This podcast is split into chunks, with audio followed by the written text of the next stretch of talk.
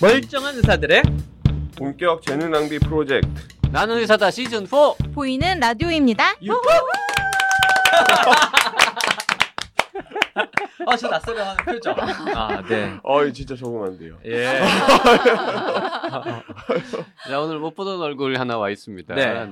방사선 종양학과의 윤홍인 교수님이 오셨습니다. 어서 오십시오. 예, 아유. 안녕하세요. 방사선조약 연세한병원 방사선조약과 조교수 윤홍인입니다. 네. 네. 반갑습니다. 초대해주셔서 감사합니다. 우리 저 깜신님은 어쩌다가 이렇게 또 그 아. 네. 무슨 빨간 모자는 뭡니까 해병대도 아니고 아, 빨간 모자. 유격조교야 시카고 불스네요. 오. 네. 청취자 댓글이나 좀 읽어볼까요? 딸봉이님 일반적으로 정신질환 가진 분들의 범죄율은 굉장히 낮은데 언론에서 자주 다루면 많다고 인식할 수밖에 없는 것 같습니다. 한동안 화제 소식을 굉장히 많이 언론에서 보도를 했었는데 그러면 사람들이 요즘 왜 이렇게 불이 많이 나지? 이런 생각을 하겠지만 통계적으로는 화재 빈도가 낮아지고 있다는 얘기를 들었습니다. 언론이 하는 역할은 정보를 전달하는 일인데 그 외적인 의도를 담아서 보도를 하면 기레기라는 말까지 듣는 거겠죠? 언론이 정말 정신 차렸으면 좋겠습니다. 오늘도 좋은 영상 감사합니다. 오늘은 광고가 안 나오네요. 이전 영상에서는 6개 정도 시청했었는데 유튜브에 광고 정책을 잘 모르니 유유.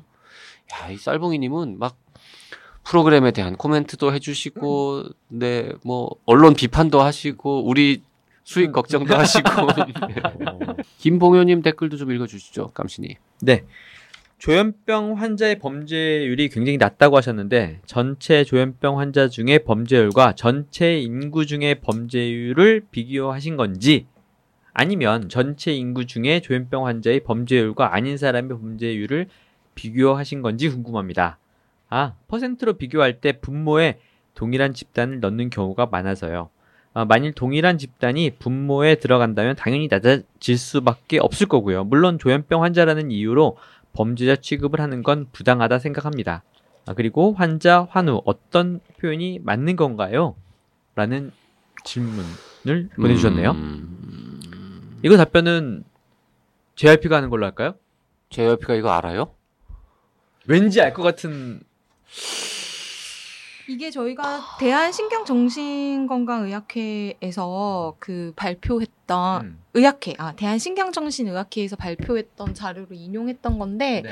그 자세한 자료를 다시 한번 좀 찾아서 음. 말씀을 드려야지 될 것 같아요. 근데 이건 근데 기본인데. 어느 쪽으로 하든 큰 차이는 사실 네. 없는데, 어, 환자, 제가 알기로는 그냥 전체, 전체 인구 집단의 전체 범죄 숫자 이렇게 계산했을 것 같거든요. 제 생각에는 아니까? 그렇게 서로 서로 했다면 빼고? 틀린 거죠. 근데 조현병 조현병 환자가 뭐 환자 중에서 1%니까. 네네. 그러니까. 조현병 환자 중에서 조현병 환자 중에서 범죄인의 비율과 조현병이 없는 일반 환자 중에서 범죄율의 비율을 비교해야 맞죠. 그러니까 물론 그런데 네. 어, 네네. 이제 1% 정도 뭐채 안 되니까 네. 포함시켜도 크게 달라지지는 않는데 음. 음, 그 이렇게 말씀드려서 해소가 될지는 모르겠는데 음 대검찰청에서 집계해서 이제 발간하는 범죄 분석 자료 2017년 판에 따르면 2016년 전체 범죄자 수는 200만 명이고 이제 이중 정신 질환자는 8,300여 명이어서 전체 범죄 중에서 이제 정신 질환자가 일으킨 범죄율은 약 0.4%다. 라는 이제 통계가 나온 적 있고요. 2011년 범죄 분석 네, 그런 보고서에서 건 좀 위험하죠. 그거는 약 전체 어, 그럴 수 있을 것 같긴 네, 합니다. 5천만 명 인구 중에서 정신질환자의 비율이랑 이런 것들을 같이 봐야 되는 거니까 그러면. 네, 네, 네. 음. 김봉현님께서 의외로 아주 날카로운 지적을 어, 해주셨는데. 맞아요, 맞아요. 음. 이거는 앞으로 뭔가 이제 하여튼 전체 범죄 음. 중에 이제 국가와 0.4%만이 사회가 나서야 될 때인가요? 아, 음, 이거는 네, 저희 어, 아무튼 네, 어, 우리가 한 거 아니에요. 어떻게 하든 간에 하여튼 낮다. 어. 범죄를 어, 병이 없는 사람보다 더 저지르지는 않는다라는 게 지금 핵심 메시지였는데 음. 아 근데 예리하게 김보윤님께서도 음. 과학적으로 이게 정확하게 네, 맞아요. 어, 지적을 해주신 거라서 그리고 환자 환우 어떤 표현이 맞는 건가요? 하, 요것도 말이죠. 요것 좀 찾아봤더니 어, 환우라는 말은 사전에는 없는 말입니다. 아 그래요? 네. 사전에도 없는데 우리 왜 이렇게 익숙하지? 근데 이제 신조어 비슷하게 네. 언젠가부터 어, 환우회 뭐 환자를 환우회 환우회 어. 환자를 약간 완곡하게 이르는 말 뭐 이런 정도로 뜻풀이가 음. 되어 있던데 그냥 뭐 환자를 조금 뭐 다른 느낌으로 부르는 그런 말? 음. 사전에 없다는 게 되게 놀랍네요. 음. 보통 이제 환자분들이 모인 그런 집단에서는 음. 서로 이제 질환을 갖고 있는 동지, 뭐 음. 어떤 이런 친구 그런 느낌으로 환우회라고 말씀하시는 거. 그러니까 환우라는 아. 말에는 어. 부정적으로 어떤 쓰이는 용례나 이거 음. 쓰지 말자라고 하는 분은 없는 것 네. 같아요. 그러니까는 음. 쓰셔도 될 것 같고 네네네. 사전에는 없지만 음. 네. 근데 반대로 장애우라는 말은 쓰지 말자고들 이제 얘기를 많이 음. 하잖아요. 그래서 그 말은 안 쓰고 환우라는 말은 써도 되는 것 같습니다. 아. 네. 오늘의 주제가 3대 암 치료 중에 하나인데요. 혹시 여러분은 3대 암 치료가 뭔지 아시나요? 쌤은 말하지 마시고요. 3대 암 치료? 음, 삼 3대 암 치료. 3 네. 3대. 기도. 아 그런 거예요. 병원, 기도원, 한의원. 그런 느낌이야? 아, 아. 이미 다 맞춰 버리셨네. 그러면. 정답입니다. 어. 그런 건 아니겠지. 네. 아, 그런 건 아니고요. 네. 어, 항암 치료. 아, 항암 치료. 수술. 수술. 어. 그리고 마지막 방사선 치료. 그렇습니다. 음. 그래서 오늘 네. 왜 윤호 되게 쌤은 이상하다. 우리가 의사인데 왜 의사 아닌 사람이 물어보고 우리가 이걸 답하고 있지? 되게 네. 잘 아, 어, 이거 되게 잘 아시면서 연기를 잘 하신 것 같아요. 의료유적이잖아요. 네, 써니 의료유적. 아. 우리보다 더 많이 알아 어떨 때는. 자, 가끔 방, 가죠? 어. 방사선 종양학과 교수님이 나오셨으니까 네. 오늘은 방사선 치료 얘기를 음. 하겠네요. 네, 네. 네. 근데 사실 대부분 저 같은 경우에는 항암제 암에 걸리면 뭐 항암제 치료 당연히 뭐 수술할 수 있는데 방사선 치료에 대한 생각은 평소에 잘 못했던 것 같거든요. 근데 이게 되게 중요한 치료라고 하더라고요. 방사선 치료는 어, 무엇이다. 요거를 한 30초 만에 설명할 수 있습니까? 아, 30초요. 띵동. 그냥 말 그대로 사실 방사선을 이용한 치료고요. 이제 방사선의 종류가 사실 되게 많은데 그 중에 저희는 X선을 주로 많이 쓰죠. 음. 엑스선? 네. 엑스레이 엑스레이? 찍는 그거. 엑스레이. 예. 어. 어. 근데 네. 이제 그 영상의학과에서 쓰는 그 엑스레이보다는 단위가 이제 높아서 거기는 이제 어. 킬로볼테지의 낮은 에너지의 X선을 쓰면 저희는 메가볼테지로 훨씬 더 천 배. 높은 예, 천 배. 개미와 한 코끼리 정도의 차이예요. 아, 에너지로 치면요? 뭐 저희는 그렇게 생각하죠. 예. 그 엑스레이 한 장 우리가 어디 가서 사진 바짝 찍을 때 예. 뭐라 그래요? 이렇게 나오는 네. 엑스레이 양보다 한 천 배 센 거를 사람한테 쏜다 이런 겁니까? 예, 거의 그렇다고 봐야 되겠죠. 예. 음. 근데 그건 이제 또 약간 설량이랑 좀 관련이 있어서 또 에너지보다는 오히려. 근데 X선은 보통 제가 0.03mm 시버트 쓴다고 알고 있는데, 네, 예, 아, 저쪽 엑스레이. 아저씨 자세히 이렇게 얘기해야 중얼중얼 하지 말고요. 아주 네, 또록또록하게. 네. 에너지도 저희가 훨씬 높고 방사선 설량도 더 높은 고설량의 어. 예, 방사선을 쓰죠. 그래서 치료 목적으로 사용을 하고 그렇기 때문에 이제 암 조직에만 정확하게 딱 에- 타겟을 해서 에너지가 높다 이러면은 그냥 우리가 음. 뭔가 센 거를 주나 보다 어. 하겠는데 설량이 높다는 음. 건 무슨 말인지 깜씨는 이해합니까? 아니요. 다행이다. 나만 아. 모르는 줄 알았는데. 그러니까 이제 음, 방사선의 양, 네, 방사선의 서- 양이 양. 훨씬 더 높은 거죠. 프레쉬로 불을 비칠 때 밝은 거하고 좀 약하게 비치는 거하고 그런 아니, 그거- 개념인가요? 오래 쏘이는 거예요? 양이 많다는 거는? 어, 양이 많다는 거는 물론 시간도 당연히 양이 많으니까 음. 예, 더 오래 걸리고요. 아니 에너지가 세다는 에너지도 거는 높고 예를 들어서 우리가 수돗물 고에너지에 음. 이제 수돗물을 요만큼 틀었을 때 젤젤젤 나오는데 이거를 확 올리면 열배로 물이 콸콸콸 나오는 거 이게 에너지가 센 거죠. 네, 그렇죠. 네. 그 선량은 물을 오래 틀어 놓는 거냐. 네, 그렇습니다. 그래서 물의 양을 많이 아니 그게 시간 함수도 같이 들어가고 세기의 함수도 같이 반영된 그런 값 아니에요? 예, 그런 거죠. 사실. 지금 어, 연세의대 그 방사선 정형학과에서 제일 말씀 잘하시는 분 맞, 맞는 거죠? 아니, 그렇지 않습니다. 저희는 예, 아니, 원장님이 말씀 제일 잘하십니다. 암 정보 센터장님 아니세요? 아, 그거는 예 시켜서 하고 있는데 아까 에너지도 세고 선량도 센 거를 쏘이면 세포가 죽는데 그냥 다 다른 세포 정상 세포도 손상될 것 같은데 암 세포만 딱 골라서 죽이는 뭐 이런 기술이 있어요? 예 그렇죠. 저희가 워낙 에너지가 높고 암 조직만 타격해서 해야 되기 때문에 이제 그 방사선 치료의 그 역사와 발전은 그런 기술의 발전과 함께 해왔거든요. 그래서 과학기술. 궁극적인 이제 방사선 치료는 뭐 이제 다시 설명을 드리자면 방사선을 이용해서 암을 이제 암 조직만 저희가 타격을 해서 하는 치료고요.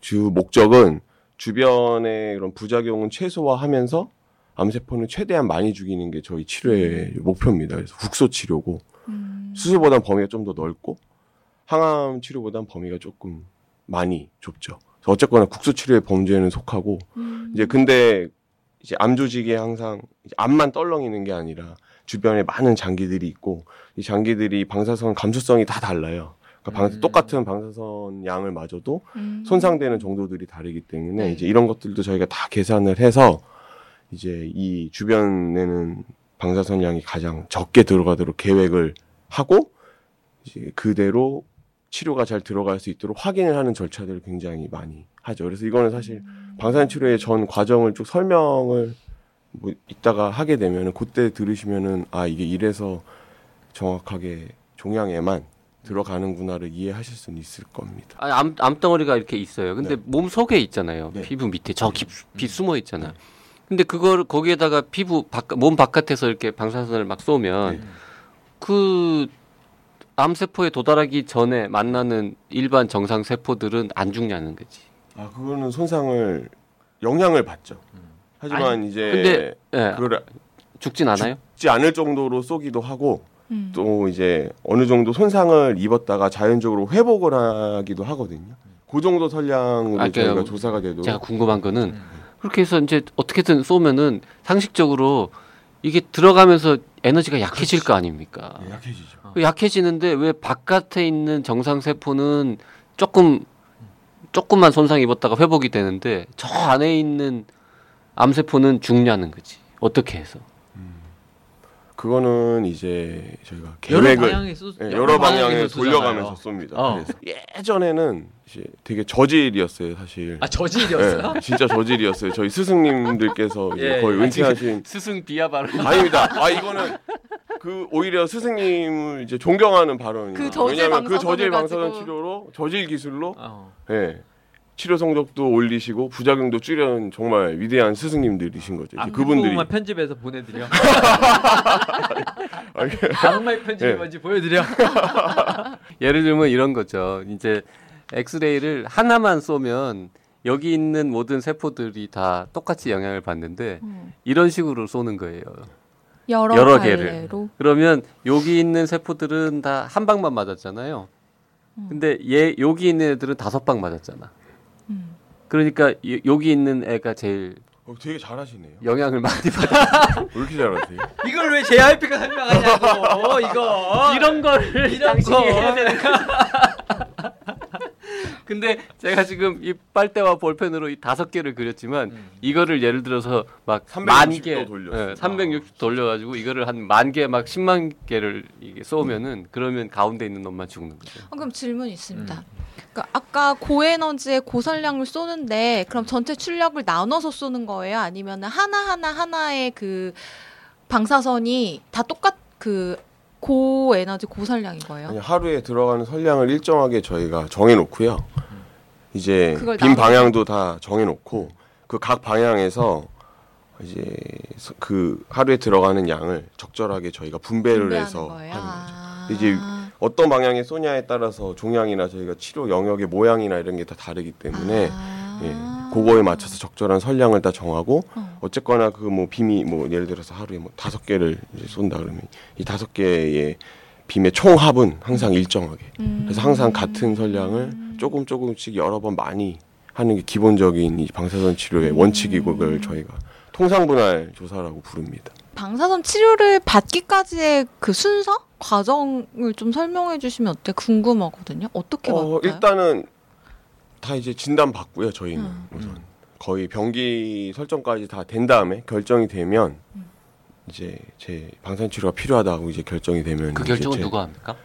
어 저희가 다 같이 하죠 보통 이제 암 치료는 이제는 거의 다학제 음. 아, 여러 과 의사들이 모여서. 네, 예, 여러 과 의사들이 모이고 또 근거 중심에 이제 치료를 다 하는 게 원칙이기 때문에 거의 병기가 결정이 되면 거의 표준 치료가 대부분 다 알려져 있고 그 표준 치료에 맞춰서 진행을 하게 되고 이제 방사선 치료를 하게 되면은 이제 저랑 면담을 하고 뭐 그날 뭐 부작용과 치료 효과와 목적 이런 걸 다 설명을 드리고 저희가 이제 치료 계획을 위한 준비를 하고요. 네. 뭐- 모의 치료라는 작업을 해서 그날 이제 치료 치료할 때 음.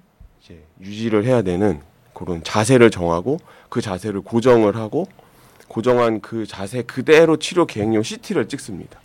아, 방사선 치료를 받을 땐 움직이면 안 되는 네, 거예요? 움직이면 안 되죠. 고정 항상 같은 상태에서? 자세로. 그러면은 한 그대로. 곳을 다섯 번 때리기가 어렵잖아. 자꾸 예. 움직이면. 아, 움직이면은. 음. 근데 음. 암 환자 중에서는 한그뭐 아이도 있을 수 있고 뭔가 한 가지 자세를 고정하기 좀 불편하신 분들 음. 말 안 되는 애들은 재워요. 재우고 똑같은 아, 근데 자세를 묵는 유지를- 경우도 어. 있습니다. 어? 음. 묶기도 정말, 한다고요? 예. 묶는다기보다는 이제 이제 고정을 고정 고정시키는 거죠. 고정 장치를 저희가 다 말을 그 만들고. 묶는다. 고정해놓고 고정장치. 예. 아. 손목 밴드 뭐 이런 거 거의 뭐 몸도 홈- 이렇게 호미로 본인의 부담을 하고 있는 같은 느낌이야. 아무튼 아무튼 안 했는데 모든 암을 다 방사선 치료로 치료할 수 있습니까? 아니 좀 자랑을 좀 한번 해보세요. 아 이런 암은 진짜 어, 방사선 이렇게 막 치료가 질문이 그냥 막 들어오는 거예요. 저희 방사선 치료 과정에 한 5분의 1밖에 얘기 안 했는데. 아 그래요? 좀 더 해봐요. 아, 아, 네, 네. 까 미안해요. 네. 계속 해보세요. 아, 예. 이거, 어, 예. 정신이 없어. 그래서 고정을 네. 시켜가지고 네, 어디까지 치료를 했죠? 위한 CT를 찍는 아, 예, 데까지 CT 를 했어요. 찍고. 네. 네. 예, 이제 그 CT 영상에 저희가 한 컷 한 컷 다 그림을 그려요. 그래서 종양을 일단 육안적으로 보이는 아. 종양을 그리고 네. 세그멘테이션을 하는군요. 어, 예, 뭐 일종의 어. 세그멘테이션. 어디 그런 어디가 컨터링을 암인지. 아 컨. 그래서 그리고 이제 이 종양이 이제 그 재발 양상을 다 분석한 연구 결과들이 있으니까 그거에 맞춰서 음. 어디로 이제 이런 미세한 세포들이 퍼져 나갈지 그 길을 미리 또 다 저희가 그립니다. 길목을 다 네, 차단하는 길목까지 차단을 하고 그 교수님들이 직접 그립니까? 그 그림을? 전공의들이 몇- 있겠죠. 이거 이게 사실- 컴퓨터가 하- 하는 거죠? 아 컴퓨터는 안 합니다. 그럼 누가 요즘 하는 거예요? 컴퓨터가의 도움을 받기 위해서 저희가 연구를 많이 하죠. 어. 아. AI 뭐 딥러닝 이용해서 그런 연구를 하지만 또 어차피 이제 마음에 안 들면 교수들이 다 직접 고치니까요. 전공의들도 참여하고 음. 예, 어쨌건 최종 컨펌은 다 교수들이 그건 직접 당연히 보고 의사, 아, 예, 그거야. 하는 뭐. 거고. 예. 네. 예. 그리고요. 그래서 하여튼 영업 그림을 비밀에서 그리면 더 자세히 아 영업 비밀이 있어요. 아, 업계 영업 비밀이. 그래서 그림을 네. 우리 그런 게 그려가지고 궁금한데. 아, 그림을 그려서 어디에 쏠지를 좀 정하는 예, 정하고. 단계고. 예. 그리고 이제 그것만 그리는 게 아니라 아까 이 방사선 감수성이 장기마다 다르다 그랬잖아요. 그래서 그 장기들도 저희가 다 그려야 돼요. 그래서 계획을 할 때 선량한 계산을 종양에는 얼마 얼마 들어가게 하고 아. 그리고 주변 장기는 얼마 이하로 들어가라고 제한을 걸죠. 그러면 이제 그거에 맞춰서 이런 플래닝 시스템이 막 최적의 치료 계획을 뽑아내고 물론 거기서도 뭐 노하우는 필요하지만 어쨌거나 그렇게 계획이 나오면 이제 요즘은 이제 세기 조절 방사선 치료라는 게 되게 일반화돼서 이게 저희가 원하는 대로 제대로 들어가는지도 음. 미리 확인을 다 가상의 팬텀이라는 그런 측정 장치를 이용해서 확인을 하고 여기서 통과가 되면 이제 치료가 들어갑니다. 아 네. 그러면은 치료 계획을 먼저 환자 CT를 찍어서 그 종양에 대해서 다 파악을 한 다음에 어디 얼만큼 설량을 넣을지도 계산하고 그다음에 치료를 하죠. 그래서 움직이면 안 돼요. 복잡하네요. 그래서 이제 음. 치료할 때 환자분들이 꼭 유념해 주셔야 되는 건 그 모의 치료할 때 그때 그 상황을 항상 똑같이 최대한 구현을 해서 치료에 임해 주시기를 저희가 되게 그럼- 강하게 요구를 하죠. 그러면 그 테스트 시, 그 CT를 찍은 다음에 실제 방사선 치료를 들어가는 데까지는 얼마나 걸려요? 기간이? 보통 한 뭐 일주일에서 아, 일주일. 아, 지금 잘하고 이 있으니까 뭐 그 이상 미룰 수가 없겠죠. 예. 네. 빨리 빨리 해가지고 암 빨리빨리. 치료해야지 뭐. 이게 한 번 짠 쏘고 끝나는 게 아니잖아요. 여러 번. 네. 되게 뭐 기간이나 간격은 어떻게 됩니까? 보통 이제 매일 하고요 주중에 매일 아, 주말은 매일. 이틀 쉬고 예, 주 아. 5회 주 그래서 오일? 한 보통 5회에서 한 7주 정도 하는 게 이제 일반적인 치료. 오, 주 되게 오일. 기네요. 완치 목적에 예, 5에서 7주 그러면 25번에서 네, 35번. 35번. 네. 의사 선생님이 주말에 출근 안 하기 때문에 쉬는 건가요? 예, 저희가 말고요. 예. 저는 출근하니까 아. 예, 다른 분들이 저희 기계 그- 조작해 주시는 네네. 그 일반 직원분 사실은 매일 하는 게 더 좋은데. 아 그렇지 않아요. 또 회복하는 시간을 가져야죠. 예. 회복하는 시간도 아, 장기들도 갖고. 좀 맞았으니까 세포들도 주 세포들도. 5일 근무. 아, 예. 성경에 있는 건 말씀과 똑같이.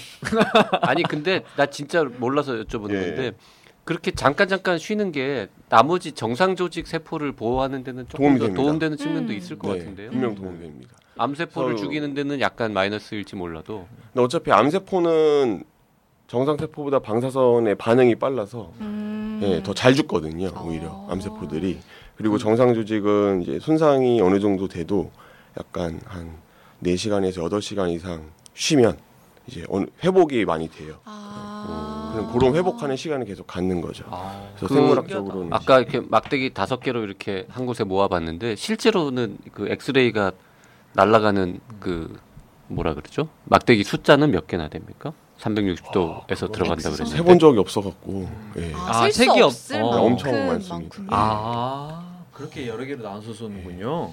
그거는 이제 어, 셀수 있을 정도일 줄 알았는데. 아니, 세 개- 뭐 100개, 해본 적이 1000개, 없어요, 사실. 100개, 그리고. 1000개 이런 게 아니라 이렇게 막 10만, 100만 단위 그러니까 빔- 이렇게 되는 거예요. 이제 세기조절 방사선 치료는 보통 빔릿이라고 굉장히 가느다란 빔을 막 이렇게 쏴가면서 하는 거라서 네. 무수히 그걸, 많은 예, 무수히 많은 타고만 생각을 하고 음. 예. 그럼 한번 방사선 치료 받을 때는 받는 시간이 어떻게 돼요? 누워 고정 이렇게 해서 이렇게 누워서 어, 받는 저희는 시간이? 보통 한 5분에서 한 10분 아 하루에. 그래요? 예. 아. 준비 기간이 더 길걸요 아마 네. 그 고정하고 아. 이렇게 자리 잡고 준비하시고 뭐 이게 더 길고 예, 실제로 맞습니다. 쏘는 시간은 짧을 겁니다. 그러면은 그 방사선 치료를 받는 동안은 환자가 계속 병원에 입원해 있어야 되는 거예요? 음. 아니요. 매일매일 받아야 네. 되는데? 그럼 이제 입원한지 안 보려고 저 이과 했어요. 매일, 아, 예. 매일매일 출퇴근. 자기- 그 저 입원 환자 되게 시- 보기 싫어요. 아니 어떻게 오, 5주 7주 동안 네, 계속 이거는 입원해 알겠어요. 있겠어요. 아. 그 아. 10분짜리 치료를 받기 위해서. 근데 그러니까 출퇴근하는 그러면은 거죠. 왠지 느낌에 방사선을 몸에 쏘이면 그 뭐 아기나 뭐 그러니까 주변 가족들이랑 같이 지내면 안 될 것 같은 느낌이 음. 이제 들거든요. 그런 질문 많이 하시는데 네. 사실 저희가 엑스레이 필름 찍고서 집에 못 가지 않잖아요. 그쵸. 그 똑같은 X선을 보통 이용을 하고 몸을 이제 통과해서 그냥 지나가는 거기 때문에 몸에 그런 방사성 물질 네. 같은 동위원소나 이런 게 들어오는 게 아니기 때문에요. 이 치료는 안전하고 그게 문제가 되면 사실 저희가 집으로 안 보내죠. 음. 아. 음, 방사선 치료가 재밌는 게 사실 우리가 CT나 이런 것들 많이 찍으면 거꾸로 암을 유발할까봐 걱정들을 하시잖아요. 예. 맞아. 근데 거꾸로 암을 치료하는 용도로 엑스선을 또 쓰는 거 아닙니까? 네. 그 부분이 저는 참 재밌는 것 같아 또. 어, 근데 이제 방사선 때문에 그 이차암 같은 게 물론 생길 수가 있는데 네. 사실 이차암이 생기는 확률이 막 엄청 높은 게 아니고 음. 그래서 보통 저희가 치료를 할 때는 항상 치료를 얻는 이득과 손해를 계산을 하고 이득이 더 높으면 이제 음. 진행을 하잖아요. 다. 예, 득과 실을 따져서. 득과 실을 따져서. 근데 방사선 치료를 이용해서 한 치료가 암을 치- 치료하는데 훨씬 큰 이득을 주기 때문에 그런 뭐 이제 위험은 있지만 네. 이득이 훨씬 크다고 할 수가 있겠죠. 그 어떤 어떤 종류의 암을 치료할 수 있는지 특별히 방사선 치료에 치료를 못하는 잘 암은 듣는 없을 것 같고 예, 어, 못하는 잘 듣는 암은 암이 있을 잘것 듣는 같아. 암, 네. 안 되는 암, 혈액암 같은 건 안 되지 않습니까? 아, 혈액암은 사실 역할이 되게 미미하죠. 어차피. 미미하다. 예. 아니 뭐 위치가 전신에 없잖아. 다 막막 상관없고. 도니까. 그러니까 예. 아 그러면 이렇게 한 자리에 이렇게 소위 위치하고 있는 고형암이라고 어. 하는 그 거 네, 위주일 텐데 보통은 고형암 위주고요. 그 중에서도 특별히 잘 듣는거나 뭐 안 듣는 게 있습니까? 어... 얘는 얘는 방사선이 진짜 기가 막히게 잘 듣는다. 그런 거 이제 그런 게 있죠. 있잖아요. 그런 거 네. 있죠. 그런 거 하면 이게 혈액암 중에 이제 림프종 있잖아요. 예. 혈액암. 예. 아 혈액암 혈액- 진행하는- 아 네, 여태 여기까지 많이 고형암 안- 비슷하고 얘기하지 않았나요? 반전 반전이에요. 아니 감수성 측면에서 보면 네, 가장 네. 좋은 건 이제 그런 종류랑 생식세포에서 기원한 그런 생식세포. 예. 어. 어떤 생식세포종. 암들이 뭐 있죠? 머리에 있는 뭐 그런 어? 예, 생식세포가 머리에 있어요? 예, 저미노마 같은 그런 예, 생식세포종 같은 것들이 방사선이 사실 제일 잘 듣고 아 머리에 이런 있는 생- 것들을 제외하면 음. 고형암 중에는 사실 이런 편평세피 상피세포암이라는 음. 그런 것들이 많이 생긴 암들이 방사선에 굉장히 감수성이 좋아요. 그래서 예전에 위치하고 상관없이. 두경부 쪽. 네네네 어. 이비인후과 쪽. 네. 두경부암이랑 이제 이 부인암 중에서 부인암. 자궁경부암 음. 쪽에 이런 쪽은 사실 방사선 종양학의 거의 꽃이었죠. 이 근데 그 이제 아까 생식 세포에서 기원한 암이라거나 편평 상피 세포 암이나 이거 너무 어려운 네. 이야기인데 그냥 쉽게 뭐 간암, 위암, 폐암 이런 것도 방사선 치료가 가능한 아, 겁니다. 가능 예, 시- 예, 가능은 하죠. 근데 이제 이렇게 방사선 감수성이 아주 좋지는 않고요. 뭐 어, 그래도 음. 이제 다 각자 각 암종마다 병기나 어떤 상황에 이제 방사선 치료의 역할이 있는 그런 상황들은 다 있습니다. 제일 적응증들은. 많이 방사선 치료하는 암이 어떤 거예요? 아, 그냥 환자 수로 따지면 유방암이 사실 제일 그, 많고요. 아 예. 유방암. 환자 수로 따지면 환자 저희 병원 수로 같은 따지면? 경우 는 유방암이 제일 많고 그 다음이 이제 두경부랑 폐암 비슷하고 음. 저희 이제 뭐 뇌종양 워낙 유명하니까 뇌종양 환자도 굉장히 아, 뇌종양은 많습니다. 진짜 많이 하죠. 예. 네. 어, 근데 저는 의외인 게 사실 뇌종양 같은 경우에는 그 주위에 이제 중요한 기관들이 너무 많으니까 방사선 치료를 해가지고 아내를 이렇게 치료하는 게 음, 합당할 것 같은데 음. 유방 같은 경우에 사실 튀어나와 있는 조직이니까 그냥 수술을 하는 게 오히려 어떻게 보면 이제 옛날에는 이제 유방암 치료가 다 유방 전 절제술을 네. 했었는데 이제 그런 삶의 아, 그런 질과 부분 때문에. 미용적인 그런 이제 문제들이 계속 생기잖아요. 아. 그럼 저희가 여자 예. 입장에서 어. 수술은 확실하게 절제 아, 그 음. 암을 떼어낼 수 있고 방사선 음. 치료는 음. 약간 가능성이 남아 있을 가능성은 있지만 얘도 음. 효과가 그래도 있어요라고 하면 저는 방사선 치료 받을 것 같아요. 음. 약물을 유방암은 받아서. 음. 예, 그 뭐 방사선만 하는 건 아닙니다. 예. 그러니까 다른 알죠. 치료도 예. 같이 병행을 할 유방 거잖아요. 음. 보존 수술을 하고 종양만 채, 이제 최대한. 제거한 다음에 아. 유방 최대한 남기고 아. 그 나머지 부분을 방사선으로 이제 커버를 하는 아, 거죠. 그렇게 하는 거구나. 예. 방사선 감수성 이런 표현을 네. 쓰셨는데 그럼 예를 들어서 유방암일 때 그리고 뇌종양일 때 그 네. 쏘는 엑스레이의 뭐 종류 혹은 강도, 세기, 선량 이런 게 네. 다 다릅니까? 그러면 아, 다 다릅니다. 음. 엑스레이의 그 종류도 수술을 달라요? 했는지 안 했는지도 다 다르고 장기가 어디냐에 따라서도 다 다르고 음. 예. 그러니까 엑스레이의 종류 자체가 달라요? 아, 종류 자체가 다르지 않습니다. 네. 아, 종류는 기본적으로는 엑스레이인데 음. 그러면 이 방사선 치료를 받으려는 환자가 치료를 받기 전에 혹시 뭐 준비해야 되는 거 있어요? 어차피 잘 방사선 치료에 대한 자세한 내용은 환자들이 잘 모르잖아요. 네. 대신 내가 이거를 받기 전에 뭘 준비를 해야 될지 받고 나서 좀 뭘 주의해야 되는지 이거란 거 좀 궁금해하실 것 같아요. 생활 습관 어떻게 하냐 이런 거 궁금해 하시는데 사실 그거는 꼭뭐 방사선 치료에만 해당되는 내용은 아닌 것 같고요. 이제 일단은 암을 이겨내겠다는 그런 의지와 마음가짐이 되게 저는 중요한 것 같고 철석같이 굳은 의지 음. 예, 어떻게 준비해야 하면- 될게 네. 그러니까 예, 사실 그런 마음가짐 뭐 이제 보면 그 특별히 준비할 건 없다는 말씀이신 예, 거죠, 그쵸. 그러니까 솔직히. 네. 방사선 치료를 받기 전에는 근데 그 방사선 치료 받으려면 그 부위에 뭔가 이렇게 그 이렇게 표시도 하고 네. 무슨 크림을 발라야 된다고 하던데요. 크림 크림이요?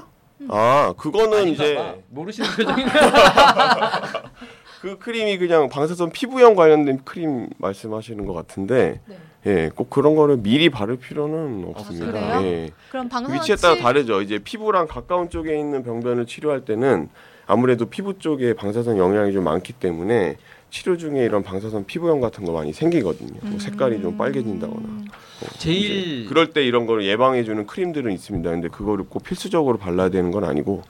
그 예. 우리 제작진이 준비한 질문이 한 29개 정도 남았거든요, 지금. 29개네요. 29개나 남았어요. 예. 쭉 있어 막 그. 예. 근데 지금 어 시간이 지났다고 이제 고만하려는데 아, 정말요? 음. 이 남은 질문들은 다음 시간에 계속 이어서 아하. 가야 될 그렇게 것 하는 그렇게 걸로. 같아요. 자 오늘 연세안병원 방사선 정형외과 윤홍인 선생님과 함께 방사선 치료에 대한 뭐 기본적인 개념들 좀 알아봤습니다. 네.